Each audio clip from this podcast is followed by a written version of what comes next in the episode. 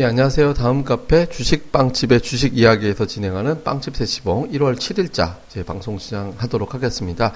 아, 지수가 이제 또 빠졌습니다. 이제 오늘 장 초반에 미증시가 좀 많이 빠지긴 했지만 이제 그럼에도 불구하고 아, 미국 시장이 빠졌지만 그 전날 어제 이제 중국 시장이 2.5% 정도 올랐었기 때문에 아, 이에 따라서 이제 시장이 이제 조금 반전하지 않을까라는 이제 기대감이 있어서 좀 플러스로 올렸죠. 근데 이제 중국 시장이 개장하자마자 바로 이제 급락을 했잖아요. 그러니까 개장하자마자 이제 한 3포인트 빠지고 시작했다가 바로 5포인트 밀어버리고 이렇게 되면서 이제 서킷 브레이크가 이제 첫 번째 걸리고 그러고 나서 이제 자시 개장이 됐는데 또 바로 또 7% 마이너스가 나버리면서 거래가 그대로 끝나버렸죠. 뭐 우스갯소리로 중국은 그냥 오늘 실제 거래 시간은 15분 정도밖에 안 됐다는 얘기가 있거든요. 딱 개장 후 15분 딱 거래하고 그리고 퇴근했다 뭐 이런 이제 우스갯소리가 이제 나오고 있고 다음에 서킷 브레이커 제대로 작동하는지 오늘까지 테스트하고 이제 그만할 거다. 뭐 이런 식으로 이제 우스갯소리가 나올 정도로 이제 뭐 이제 나왔는데 어쨌든 이제 중국 시장이 이제 급락을 하니까 이제 이런 것들이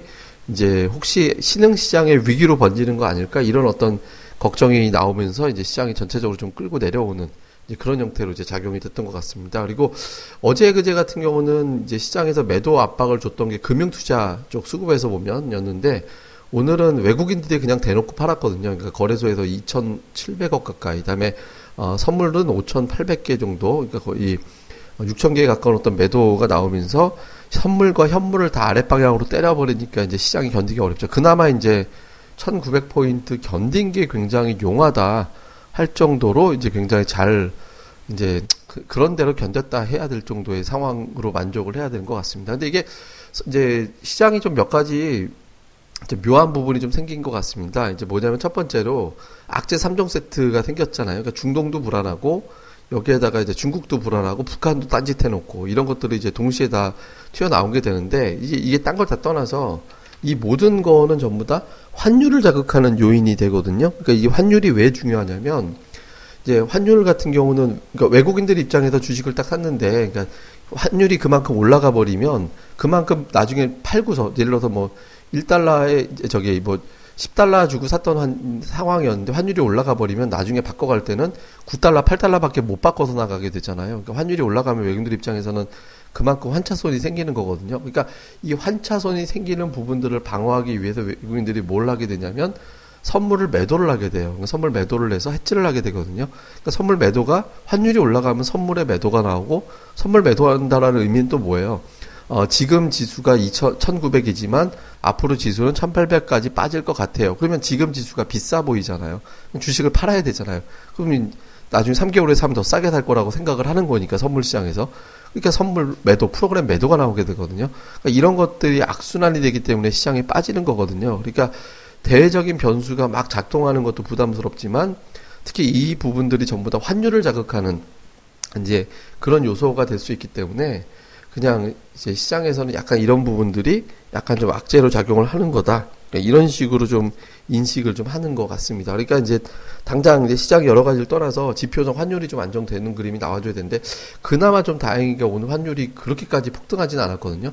그러니까 1200원 선에서 이제 막았습니다. 그러니까 이제 대략적으로 1200원대 초반 넘어갔다가 여기에서 1201원으로 오늘 이제 넘어왔었거든요. 근데 1200원대 넘어갔다가 당국에서 1200원을 뭐 개입한다나에 만에 뭐 이런 식의 얘기가 나오면서 1200원 이하로 또 내려갔다가 또 종가에서 1200원으로 딱 끝났는데 이 선에서 마감만 진다면 일단 환율 때문에 움직이는 선물의 매도는 진정될 수 있거든요. 그러니까 이런 부분들이 시장에서는 조금 이제 만약에 이게 안정이 된다면 첫 번째로 이제 환율을 자극하던 요인들이 해소가 되는 거고 이제 또 하나의 요인은 이제 수급에서 금융투자의 매도입니다. 이게 지금 금융투자의 매도가 최근에 연달아서 많이 나와서 한 1조 3천억 정도 나왔거든요. 1조 3천억 정도 나왔는데 1조 3천억 정도 나오는 상태에서 오늘 금융투자의 매도가 200억대로 줄었습니다. 그러니까 이게 지금 이제 금융투자가 연말에 1조 9천억 들어왔거든요. 그러니까 연말에 1조 9천억 들어왔다가 이제 그 저기 저 뭐죠 저 그 배당 기준일 배당 딱 끝나고 나서부터 매도로 바뀌어갖고 지금 1조 2천억을 팔았어요. 그러니까 대략적으로 이 친구들이 이제 저 배당 받겠다고 들어왔던 시점에서 또 시작을 해버리면 현재 매물이 추정을 해보면 한 7천억 정도 남은 것 같이 보여져요. 근데 이제 매도 강도가 어쨌든 계속 내려가고 있거든요. 그러니까 일평균 2,500억, 3,500억 팔다가 1,500억대 정도로 줄었다가 오늘 200억으로 줄었거든요.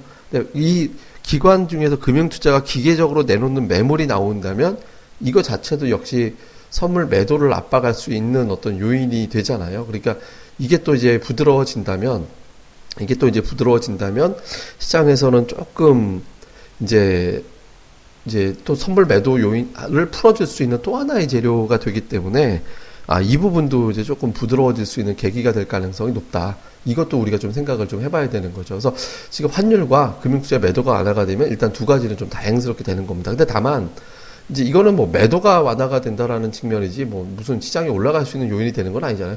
금융투자 매도가 끝났다. 이게 증시가 상승장으로 간다. 이거 아니거든요.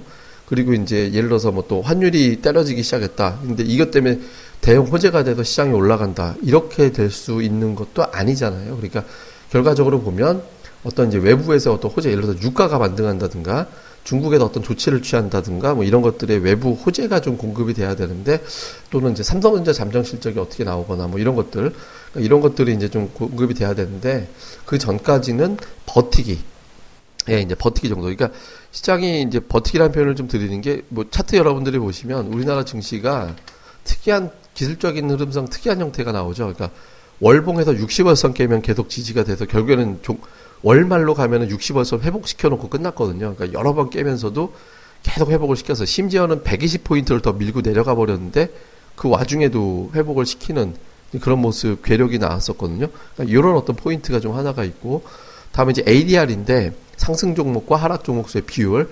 그러니까 ADR이 이제 80 이하로 거래소가 내려가면 빠지는데 오늘 84 정도 돼요. 84 정도 되는데 이게 하루 투매 정도만 더 나오면 하루 이틀 정도 더 빠지면 또 80 이하가 되거든요. 그러니까 지금 이 부분만 좀 해소가 돼준다면 이제 뭐 더 빠져 내려간다면 이제 시장에선 또 아, 이제 또 반등 나오겠네 이렇게 돼가지고 또 반등할 수 있는 그런 계기가 될 수 있기 때문에 현재로서는 뭐 좀뭐 이제 밑에서 받쳐낼 수 있는 힘은 조금씩 작용은 할 거다. 다만 말 그대로 받쳐내는 거지 뭐 쳐 올릴 수 있는 그런 단계는 아니니까 그러니까 지금 조금 이제 불편함이 좀 나올 수는 있을 거다. 당장은 그냥 기술적 반등 정도 또는 코스닥의 개별 종목의 장세 이렇게 보면 될 것 같습니다. 근데 개별 종목은 조금 색깔은 진한 것 같아요. 오늘 이제 바이오, 제약, 특히 바이오 쪽보다는 제약주, 그러니까 제약주 쪽에 힘이 좀 나오고 있는데요. 그러니까 제약주에서도 움직이는 특성이 있는 종목들이 있는 것 같아요. 그러니까 어제 종근당이 이제 상한가 갔다 하고 오늘 장중에 8% 9% 빠졌다가 종가 쪽에 보합으로 끝내버렸거든요. 유한양행 녹십자가 또 이제 플러스가 났고 이 종목들의 공통점이 뭐냐면 그 JP 모건 헬스케어 컨퍼런스에 참석했던 업체들이에요. 그러니까 작년에 한미약품이 거기 참석하고 나서 대형 수주를 따낸 계기가 됐을 거다라고 이제 투자자들이 추정을 하는 거거든요. 그러니까 JP 모건 헬스케어 컨퍼런스에 참여한 업체들에 대한 관심도가 높은 것 같아요. 참고로 그 업체들은 종근당, 대웅제약, 셀트리온, 유한양행, 녹십자, 동아ST 뭐 이런 기업들이거든요. 그 외 중소형 업체들은 뭐 안국약품, 시젠, 한올바이오파마, 크리스탈 뭐 쭉 나열해드리면 시젠, 녹십자, 유한양행, 셀트리온, 안국약품, 한올바이오파마, 대웅제약, 동아ST, 크리스탈, 종근당 이런 기업들이거든요. 그러니까 이런 기업들에 대해서는 이 중에 하나만 걸리면 크게 터진다라는 인식 때문에 어쨌든 이제 뭐 보험식으로 매수세가 골고루 나눠서 들어갈 수도 있게 있는 거거든요. 그래서 이런 부분들이 좀 작용을 해서 그런지 몰라도 얘네들이 좀 비교적 좀 탄탄해 보이는 모습이 이제 감지가 되고 오늘 또 이제 화장품이 또 이제 원익이라는 종목이 이제 화장품 사업에서 매출이 크게 올라간다라는 얘기가 나와서 또 원익이 이제 급등을 하는 형태가 돼서 화장품을 또 끌어다 놓는 그런 재료가 좀 되기도 했었고 그러니까 자꾸 어쨌든 시장이 폭락해도 견디는 종목군 그러니까 폭락까지는 아니었죠. 그러니까 많이 빠져도 견디는 종목들이 나왔잖아요. 이런 종목군들이 계속 있기 때문에 그러니까 개별주는 죽지 않는다. 장, 단지 눌릴 뿐이다라고 보면 되는 거거든요. 그렇게 놓고 본다라면 결과적으로 지금 메인은 역시 전기차와 바이오를 메인, 그 다음에 이제 주변을 OLED와 뭐 저기 저 저 저 저 정치 테마 이런 게 이제 양념이 되면서 움직이는 형태가 될 거다. 원투 펀치 중에 적어도 하나 정도는 뭐 가져가거나 매매하지 않으면 굉장히 불편함이 될 수 있기 때문에 이런 부분들도 여러분들 좀 감안을 해야 될 것 같습니다. 뭐 단기적으로 보면은 시장이 이제 후련하게 풀려 있을 때는 아닌 것 같아요. 그러니까 뭐 사실 중동 문제도 간단하진 않거든요. 제가 뭐 중동 얘기를 한번 깊이 한번 들을 기회가 되겠습니다만 이건 이란하고 이라크, 이란하고 사우디하고 패권 싸움이잖아요. 그러니까 뭐 사우디 같은 경우는 재정의 90%가 원유 수입으로 채워지는 데고 이제 이란은 5, 60%밖에 안 되거든요. 이란은 나름대로 제조업도 발달했습니다.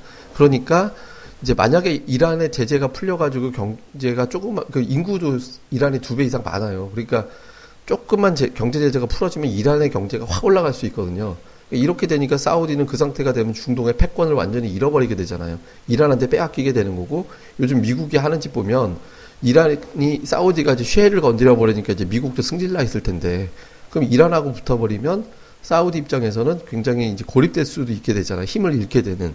그러니까 이제 힘발휘 하려고 이제 이란이 크지 못하도록 이제 왕따도 시키고 이제 뭐 여기저기 친한 나라들 동원해서 니를 단절해 막 이런 식으로도 하고 뭐 이런 것도 좀 있는 거거든요.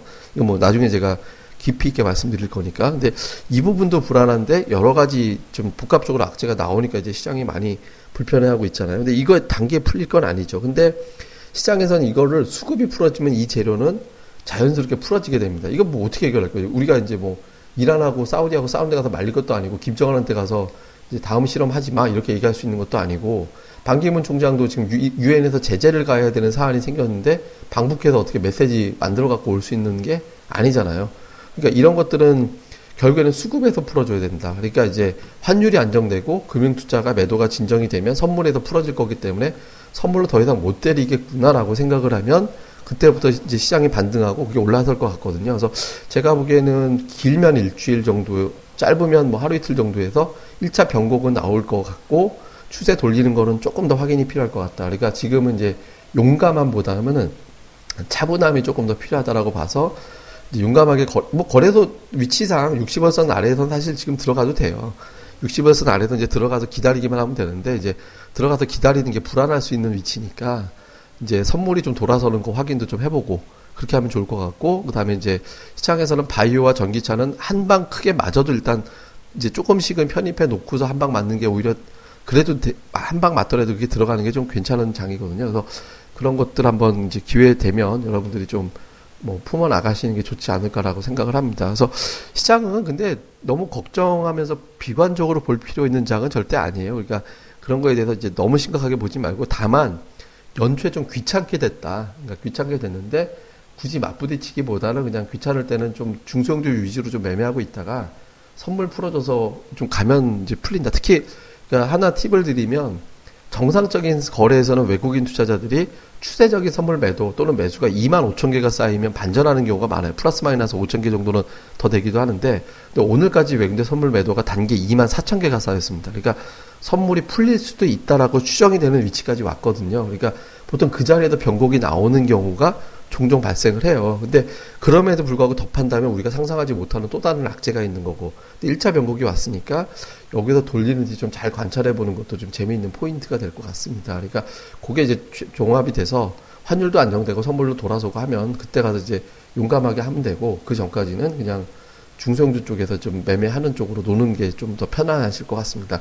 자세한 매매 전략은 저희 카페 다음 카페 주식빵집의 주식 이야기 오시면은요, 저희가 카페에서 또 장중 시황, 모닝 브리핑 시황 다 올려드리고요. 다양한 시장에 대한 자료들도 올려드리고요. 특히 요즘은 슈퍼레전드님이 화상으로 강좌 매일 올려놓고 있거든요. 급등기대주 강좌, 그다음에 시장에 대한 강좌 이런 거 올려주고 있으니까 또 화상으로도 오셔서 보실 수 있으니까 많이들 오셔서 보셨으면 좋겠습니다. 다음 카페입니다. 주식방집의 주식 이야기 여기로도 뵈면 될 것 같습니다.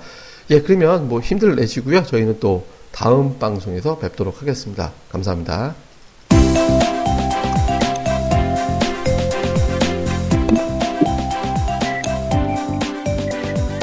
아, 안녕하세요. 주식방집 운영자 불사조입니다. 주식 투자하기 참 답답하시죠? 어, 공부하자니 배울 곳이 마땅치 않고 또 여기저기 이상한 광고에 혹해서 가입했다가 낭패만 당하고 이런 답답한 투자자분들을 위해 저희가 VIP 빵집을 열었습니다. 어, 실전 투자대 1위 출신의 공략주 발급법, 차트 전문가의 매매 극소, 시황 전문가의 쉽게 이해되는 오늘장 브리핑, 그리고 저희 멤버가 직접 탐방해서 알아낸 다양한 기업 정보를 정리해 드립니다.